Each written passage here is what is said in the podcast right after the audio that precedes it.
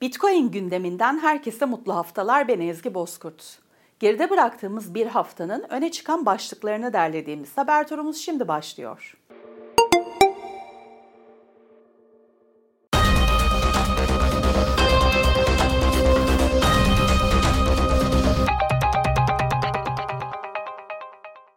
Amerika Birleşik Devletleri merkezli yazılım şirketi MicroStrategy Bitcoin alımlarına devam ediyor. Bitcoin fiyatındaki değişimleri önemsemeden düzenli olarak alımlarına devam eden şirket, Eylül ayında 5445 adet Bitcoin aldığını duyurdu.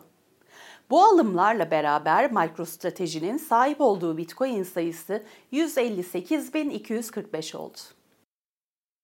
Amerika Birleşik Devletleri Menkul Kıymetler ve Borsa Komisyonu'ndan yeni bir Bitcoin ETF erteleme haberi geldi.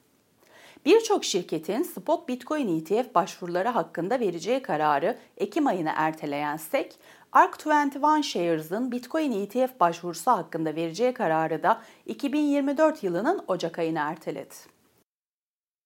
Kuzey Koreli hack grubu Lazarus grubun sahip olduğu Bitcoin'ler hakkında yeni bir iddia ortaya atıldı. Bir raporda derlenen verilere göre Lazarus grubun 42.5 milyon dolar değerinde Bitcoin'e sahip olduğu iddia edildi. Arjantin merkezli petrol şirketi Tek Petrol Bitcoin madenciliğine başlıyor. Şirket ortaya çıkarılan doğal gaz fazlalığı ile Bitcoin madenciliği gerçekleştirecek. Bitcoin gündeminin bu haftalık sonuna geldik.